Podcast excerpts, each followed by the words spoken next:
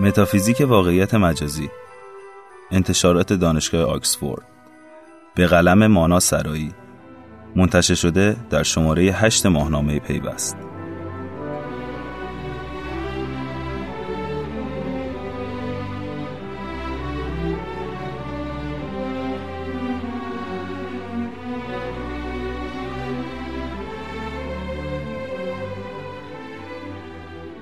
کتاب متافیزیک واقعیت مجازی نخستین بار سال 1993 میلادی منتشر شد. کتاب دومین اثر تألیفی مایکل هایم بود و مانند اثر قبلی مورد توجه محافل آکادمیک قرار گرفت و بحث‌های پردامنه‌ای رو توی حوزه‌های هنر، فلسفه و جامعه شناسی به دنبال داشت. توی این کتاب پرسش‌های سنتی فلسفه مجدداً مطرح میشه و ما متوجه میشیم این سوال‌ها برخلاف گذشته دیگه فرضی نیستن، بلکه دغدغه‌های اصلی کاربرا توی فضای مجازی هن. واقعیت چیست؟ وجود چیست؟ ما چگونه میدانیم؟ دانایی در فضای مجازی به چه معناست؟ من که هستم؟ بودن در فضای مجازی چه معنایی دارد؟ بودن در فضای مجازی چه تفاوتی با بودن در فضای عینی دارد؟ کتاب ما را متوجه این واقعیت می کند که پرسش‌های فلسفی در جامعه شبکه‌ای چقدر مهم هستند. مایرون کروگر توی مقدمه‌ای توی چاپ نخست کتاب می نویسه هایم بر این مسئله تأکید می کند که چرا واقعیت مجازی ما را برمی انگیزد. این یک میهمانی اندیشمندانه است که همه ما به آن دعوت شده ایم. مرز اندیشمندانه‌ای که برای کشف و اختراع در آن آزاد و رها هستیم. هایم این فرایند تغییر را تحلیل می‌کند بدون اینکه در مورد خوب یا بد بودن آثار و نتایج فناوری جدید قضاوت کند. از نظر او فهمیدن مهم است و ما چاره‌ای جز درک شرایط موجود نداریم. ما مجبوریم وضعیت موجود را بپذیریم چون سرنوشت ما بازشناساندن خود در سپهر مجازی است. تا پیش از ظهور فناوری جدید، حقیقت چیزیست تغییر ناپذیر که باید تسخیر و ثبت شود. اما هنگامی که وارد دنیای اطلاعات الکترونیکی می شویم و عصر تجربه مجازی آغاز می شود، می فهمیم که در سفر هستیم. ناگهان از خود می پرسیم آیا سرمنزل بعدی بهتر از جایی است که اکنون در آن هستیم یا پیشتر در آن بوده ایم؟ اما پاسخی برای این پرسش وجود ندارد. ما در سفر هستیم و این سفر اجباری است. پس باید بفهمیم آنچه خود درست کردیم و اکنون در حال بازساختن ماست به راستی چیست. هایم توی این کتاب تلاش میکنه به ما نشون بده فناوری جدید چیه و چه تحولی رو توی ما و جامعه بشری به دنبال داره. اون این کار رو از طریق پرسش‌های مستمر انجام میده، پرسش‌های فلسفی. مایکل هایم اعتقاد داره هدفش از نگارش این کتاب صرفاً تأکید بر این نکته است که فناوری جدید باعث تغییر هستی شناسانه شده. به زبان ساده، ما انسان‌ها فناوری اطلاعات رو خلق کردیم تا در زندگی روزمره خود راحت‌تر و سهل‌تر زندگی کنیم. اما فناوری اطلاعات و ارتباطات حالا خود به عاملی تعیین کننده تبدیل شده که نه تنها باعث تغییر معرفت شناسی انسان امروز که عامل تغییر هستی شناسی جهان امروز هم شده. رویدادی که در طول تاریخ بشریت بیماننده. هایم خودش در مورد کتاب می‌نویسه: کتاب متافیزیک واقعیت مجازی دنباله کتاب قبلی من، یعنی همون زبان الکترونیکی است. ما در زمانه‌ای زندگی می‌کنیم که مفاهیم فلسفی مجدداً ضرورت یافتند و پرسش از دگرگونی هستی شناسانه اولویت یافته است. زمانی که من از دگرگونی هستی شناسانه می‌نویسم، منظورم چیزی بیش از این است که ما انسان‌ها اشیا و مفاهیم را چگونه می‌بینیم. منظورم حتی تغییری بیش از تغییر در پارادایم یا دگرگونی در وضعیت معرفت شناسی است. بدیهی از فناوری اطلاعات و ارتباطات دسترسی ما به شناخت و دانش را به شکل حیرت‌آوری تغییر داده، اما منظور من از تغییر هستی شناختی فراتر از این است. دگرگونی هستی شناسانه تغییر در جهانی است که زیر پای ما قرار دارد، یعنی تغییر در کل متنی که دانش و آگاهی ما در آن ریشه دارد. پیش از اینکه بدانیم چه بر سر ما آمده است، جهان تغییر می‌کند. این نتیجه حیرت انگیز فناوری جدید است. دگرگونی در جهانی که زندگی می‌کنیم تدریجی اما گریزناپذیر است. شناخت به معنای روشی آن از این تحولات عقب می‌ماند، چرا که خود در این فرآیند تغییر می‌کند. جهان اساس واقعیت بنیادین دانش و آگاهی ماست. هستی شناسی تلاشی است برای وسعت بخشیدن به دید پیرامونی برای دریافت و بیان زمینه پنهان هستنده ها و جهان، یا متنی که واقعی و معنادار می شود. کتاب متافیزیک واقعیت مجازی داره یه مقدمه و 10 فصله. هایم در مورد فصول 10گانه کتابش می نویسه: فصلهای این کتاب بازتابی از سیر تحولات دیجیتالی به سوی واقعیت مجازی است. چند فصل اول کتاب بیانگر دگرگونی هستی شناسانه ای است که ما در جامعه اطلاعاتی با آن روبرو هستیم. دگرگونی که بی‌توجهی به آن و عدم درک آن باعث می شود به ورطه شیفتگی یا انکار فناوری جدید بیفتیم و نتوانیم وضعیت موجود را درک و تحلیل کنیم.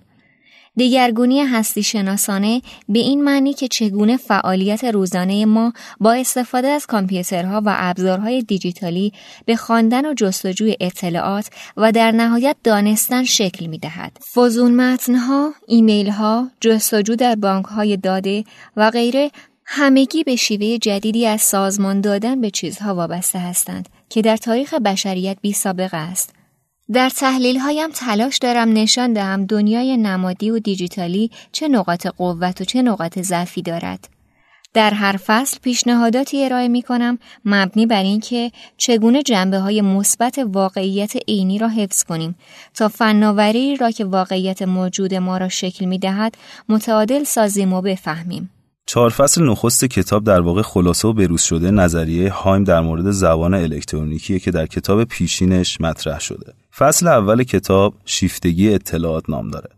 هایم تلاش میکنه در این فصل نشون بده کامپیوترها چه بلایی بر سر زبان انگلیسی آوردند. نویسنده تأکید داره در مدت 10 سال، یعنی از سال 1980 تا 1990 میلادی، بیش از 80% از زبان نوشتاری به صورت دیجیتالی در اومده. او ادعا میکنه که کامپیوترها میراث فرهنگی کشورهای انگلیسی زبان رو بلعیدن و از این وضعیت با تعبیر شیفتگی اطلاعات نام میبره.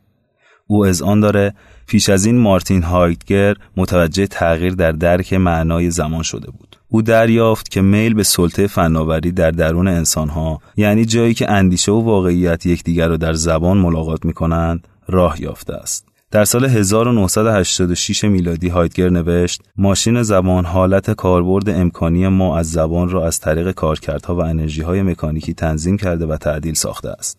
ماشین زبان بیش از هر چیز دیگر راهی است که فناوری مدرن حالت زبان و نیز جهان زبان را کنترل می‌کند. با وجودی که این باور وجود دارد که انسان ارباب زبان است، اما این ماشین زبان است که زبان را تحت کنترل خود گرفته و در نتیجه بر ذات انسان تسلط دارد. این جملات پیچیده به خوبی بیانگر شرایط زبان در عصر اطلاعات است. هایدگر فناوری هراس نبود. اتفاقا او به شدت با هر گونه نظری که تلقی خوشبینانه یا بدبینانه فناوری داشت مخالف بود. اگرچه نیمی از لیوان پر و نیمی دیگر خالی بود، اما هایدگر صرفاً به موضوع و محتوای کارش علاقه‌مند بود. او سرنوشت را میپذیرفت، در عین حال که آثار و نتایج مختلف فناوری را مطالعه میکرد. با این عبارات مایکل هایم عملاً موضع خود را نسبت به فناوری اطلاعات و ارتباطات مشخص میکنه. او خودش مانند هایدگر منتقد فناوری نمیدونه و معتقد فناوری جدید سرنوشت محتوم بشر امروزه.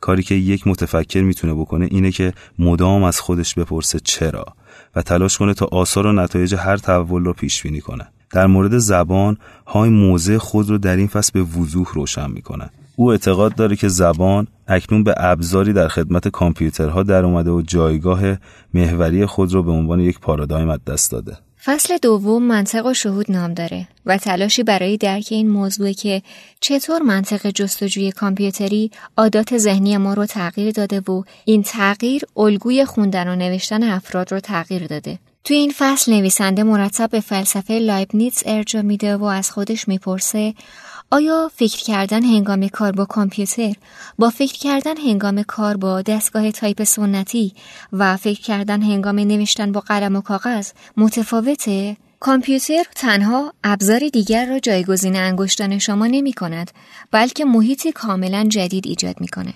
محیطی اطلاعاتی که در اون ذهن در فضایی کاملا متفاوت قرار داره، فضایی که متعلق به جهان مملو از اطلاعاته. اون می نویسه: ابتدا فایل هایی را که ایجاد کرده اید به سرعت زیاد می شوند و کتابخانه الکترونیکی از واژگان و مدارک به وجود می آید.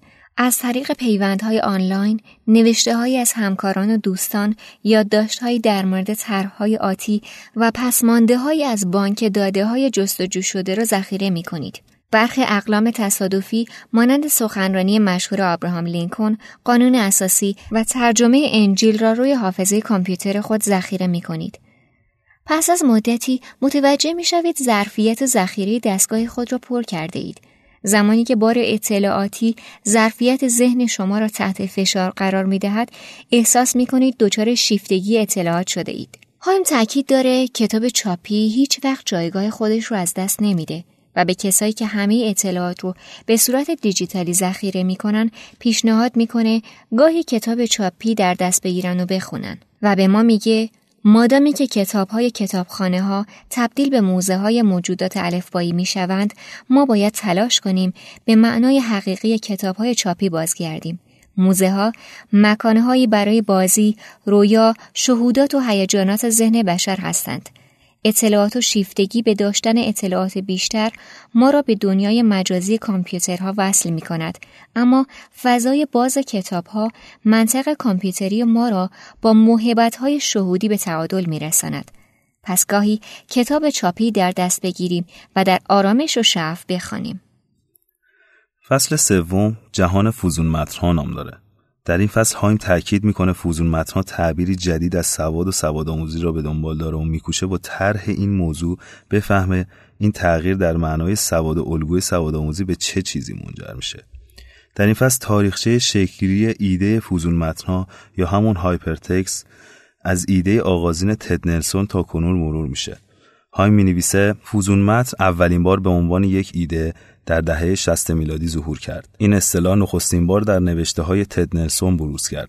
نلسون جوان در تکاپو برای نوشتن یک کتاب فلسفی، هنگامی که می‌خواست نوشته‌هایش در قالب مرسوم آثار فلسفی سازمان دهد، دچار دردسر شد. او اساساً فلسفه خود را به عنوان یک نظام خطی تحریزی کرد، الگویی که برای نگارش یک کتاب مناسب است. بدین ترتیب تلاش کرد یک نظام چند شاخه و پراکنده را در فرمت کتاب جای دهد. از نظر او بدیهی بود که یک فلسفه باید نظاممند باشد، فرضی که با رشد خردگرایی چند قرن اخیر مورد توجه قرار گرفته است. نلسون برای دستیابی به این ساختار نظاممند کتابش را با ایده اولیه کامپیوترها مرتبط کرد. او متنی را در ذهن داشت که مملو از پانوشت‌های توضیحی بود که این پانوشت‌ها را پیوندها یا لینکس نامید. او این پانوشت‌ها را جهشی در متن نمی‌دانست، بلکه در اندیشه نثری بود که توسط پانوشت‌ها مرتبط می‌شد و می‌توانست هر تعداد از متون پیرو را دسترس پذیر کند. بدین ترتیب یک کتاب با متون دیگر پیوندهایی داشت که به راحتی می‌توانست به این متون ارجاع دهد. اما نتیجه چیزی دیگری شد. پیوند فوزون متن چیزی بیش از یک ابزار ارجاع است. این پیوند حاکی از حضور ضمنی متون دیگر و توانایی در دستیابی فوری به آنهاست. این پیوند مستلزم جهش است. با این جهش تمام متن‌ها به صورت مجازی با هم ماندگار می‌شوند و از سوی دیگر متن اصلی فرو می‌پاشد. بدین ترتیب و از منظری دیگر هیچ متن اصلی و مستقلی وجود ندارد، بلکه تمام متن‌ها به صورت مجازی و فوری در دسترس هستند. نویسنده نتیجه می‌گیره که در نتیجه فوزون متن‌ها کاربران در این توهم باقی می‌مونند که در حال خواندن و تعمق در متن اصلی هستند، در حالی که متن اصلی وجود نداره و خواننده در چیزی عمیق نشده، بلکه در سطوح مختلف جهش میکنه. در نهایت تصاویر پرسرعت بر الگوهای پیچیده اندیشه ارجحیت مییابند. هایم مینویسه به نظر میرسد این موضوع یک نتیجه قطعی دارد. منطق مدرن مانند رمزی که برنامه‌های کامپیوتری را به منطق مدارها مربوط میسازد، راه را برای جهش اندیشه پست مدرن فراهم میکند. گذاری از تمرکز بر عمق به پراکندگی در سطوح مختلف.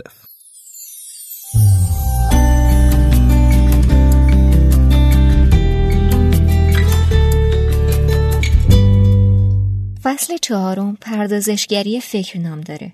هایم اعتقاد داره نویسندگان توی جامعه اطلاعاتی دیگه نمی نویسن، بلکه صرفاً فقط اندیشه ها رو پردازش میکنن. نویسنده توی این فصل تاکید میکنه که نرم افزارها دستور کار پنهان دارن. هنگامی که کامپیوتری میشویم، درگیر فرایند یادگیری زمانبری میشویم که در نهایت عایدی اندکی داریم. نرم افزارهای کامپیوتری عملاً به پردازش فکری ما ساختاری دوباره میدهند. هایدگر و مکلوهان کامپیوتر همچون سازه اصلی نام فصل پنجم کتابه.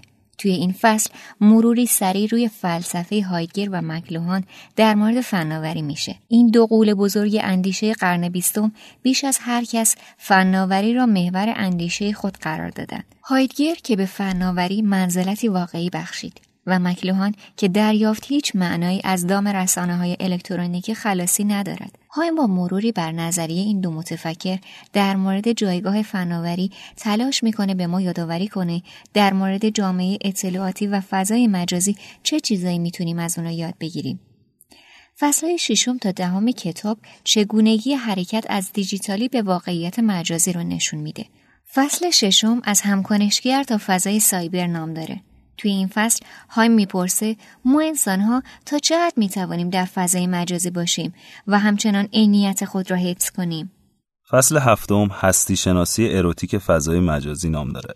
نویسنده با مراجعه به فلسفه افلاتون و لایبنیتس میپرسه خاستگاه بنیادین فضای مجازی در روان انسان کجاست؟ داستان علمی تخیلی ویلیام گیبسون برای نخستین بار اصطلاح فضای سایبر را به کار برده و مبادلاتی را در حرکت به سوی دنیای مجازی برجسته می‌کند. هایم در این فصل بر همین مبادلات یا ترید آفز متمرکز میشه. او در مورد این فصل میگه این مقاله که با تغییراتی تحت عنوان فصل 7 کتاب آوردم نخستین بار در کنفرانس فضای مجازی دانشگاه تگزاس در ماه می سال 1989 ارائه شد. بعدتر با ویرایش مایکل بندیک تحت عنوان فضای مجازی گام نخست توسط انتشارات کمبریج چاپ شد. مقاله سر و صدای زیادی به پا کرد و یکی از مقالات جریانساز 2 دهه اخیر شد. یکی از کسانی که از این مقاله استفاده کرد لارنس روزیر رهبر یک مذهب نوظهور بود که فوزون متنی را ساخت که جاز، راک اند رول، هوش مصنوعی و سنت‌های مذهبی شمنی آفریقای کهن را با هم تلفیق کرده بود. هرچند مذهب ابداعی او برایش نگرفت اما فروش محصولش او را حسابی ثروتمند کرد. فصل 8 ماهیت واقعیت مجازی نام دارد. این فصل و فصل بعد در واقع دغدغه‌ای است که بعدتر منجر به نگارش کتاب واقع‌گرایی مجازی میشه. نویسنده در این فصل از ما میپرسه واقعیت مجازی چیه؟ چه بینش درونی میتونه به فناوری وحدت ببخشه و اون رو پیش ببره؟ هایم اعتقاد داره واقعیت مجازی تغییر عمیقی در لایه‌های زندگی و افکار انسان هاست. در نگاه او واقعیت مجازی یک مسئله متافیزیکیه. در این فصل با مرور نظریه‌های مطرح شده در دهه 80 و 90 میلادی متوجه میشیم که واقعیت مجازی چند علتیه. هایم 7 مفهوم اصلی را از این نظریه‌ها استخراج کرده که عبارتند از شبیه‌سازی، تعامل، ساختگی بودن و قوطه‌وری، یعنی ترکیبی خاص از سخت افزار و نرم افزار و حضور رباتیک، ارتباطات شبکه‌ای، حضور از راه دور، واقعیت افزوده و ارتقای پذیرندگی. فصل 9 بررسی واقعیت مجازی نام داره. هایم توی این فصل پرسش جدی مطرح میکنه. تا چه اندازه میتونیم واقعیت مجازی رو از واقعیت عینی تشخیص بدیم؟ هایم برای توضیح واقعیت مجازی از یک افسانه تائوییستی استفاده میکنه. شاید زیباترین و عمیق‌ترین تعریفی که از متافیزیک واقعیت مجازی شده همین داستانه که عجیبه. پول پیشنهاد شده به هنرمند چرب و چیل بود. طبیعی بود که سر موقع حاضر بشه. یکی از مدیران از اون استقبال کرد و محلی که باید نقاشی میشد رو به اون نشون داد و اونو تنها گذاشت تا به کار خودش برسه. هر روز طرح‌های بیشتری روی دیوار کشیده میشد و نوارای رنگی سراسر دیوار بزرگ رو به شکلی هنرمندانه میپوشوندن. اول چمنزار سرسبزی کشیده شد. بعد شکوفه‌های انبوه درخت آلو، چشمانداز فراخ و آسمون آبی و در نهایت گربه خندون روی شاخه. سرانجام روز تحویل کار فرا رسید. جمعیت جمع شده بودن. وقتی سخنرانی مدیر تمام شد همه توی سکوت فرو رفتن. دیوار با تصویری بهشتی مملو از اشکال و رنگ‌ها و ابعاد تو در تو گویی جان داشت و واقعیت عینی بود. ناگهان سر و صدای حاضران بلند شد. زمزمه‌های تحسین و اصوات شگفتی. هنرمند ناگهان بی‌اعتنا به جمعیت به سمت دیوار رفت و جایی ایستاد که مسیر باغ به جنگل منتهی می‌شد. در حالی که روش به سمت حاضران بود، لبخند زد، سر فرود آورد و پشت به جمعیت به درون نقاشی رفت. نقاش توی شاخ و برگ انبوه و سبز نقاشی ناپدید شد و دیگه هرگز برنگشت. تنها چیزی که پیش روی حاضران باقی مونده بود دیوار نقاشی شده و مملو از رنگ و بعد بود. فصل پایانی کتاب سخنرانی در قهوه‌خانه الکترونیکی نام داره و تصویری از وضعیت موجود فناوری در جامعه است. شرایطی که فرهنگ عمومی ظهور واقعیت مجازی را جشن می‌گیرد و از آن استقبال می‌کند و آن را راهی برای برون رفت از انسداد جهان امروز می‌داند. مایرون کروگر درباره کتاب می‌نویسه: مایکل هایم در کتاب متافیزیک واقعیت مجازی خاطرنشان می‌کند واقعیت مجازی تکامل فرایندی است که برای مدتی کوتاه در فناوری و برای زمانی طولانی‌تر در اندیشه قبل به حرکت درآمده است. او به ریشه‌های این تحول باز می‌گردد و این موضوع را بررسی می‌کند که چگونه هر تغییری در فناوری دانش منجر به تغییر در روابطمان با دانش و در نهایت نگاهمان به خود می‌شود. بازخوانی‌هایم از اندیشه فلاسفه مشهور با در نظر گرفتن تغییرات ناشی از فناوری جدید جذاب است. برای مثال، هایم به نظریه لایبنیتس درباره جامعه از هم باز می‌گردد و نشان می‌دهد این نظریه چگونه می‌تواند تحولات جامعه شبکه‌ای را تحلیل کند. هایم اعتقاد دارد آغاز این تحول هنگامی روی داد که اختراع خط ظرفیت حافظه انسان را در حجمی گسترده ارتقا داد. این ارتقای حجم حافظه تا جایی ادامه یافت که عملاً فراتر از زیست زمانی یک انسان را در بر می‌گرفت. هایم اعتقاد دارد تا زمان اختراع دستگاه چاپ گوتنبرگ نوشتن نوعی عبادت بود و جنبه الهی داشت، اما بعد از گوتنبرگ کلمات و واژگان مانند مؤسسه‌ها به مالکیت افراد درآمدند. در نگاه هایم، در جامعه اطلاعاتی سرعت توسعه و سرعت سازگاری ما با اون به اندازه‌ای که تحول جدید قبل از به پایان رسیدن تحول قبلی ظهور میکنه.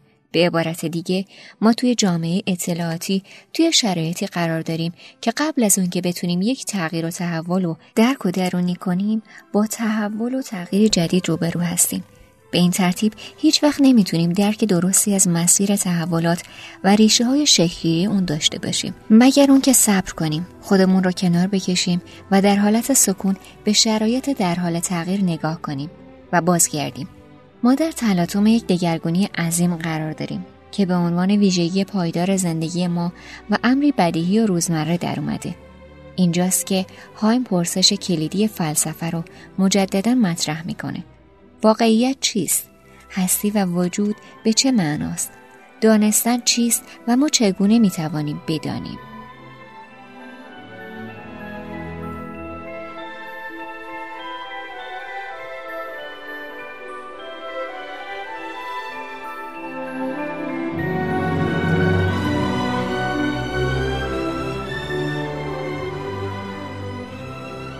این پادکست در اینجا به اتمام میرسه. ممنون از اینکه همراه ما بودین. شما میتونید ما را از طریق ماهنامه پیوست، وبسایت و اپلیکیشن شنوتو دنبال کنید. خدا نگهدار.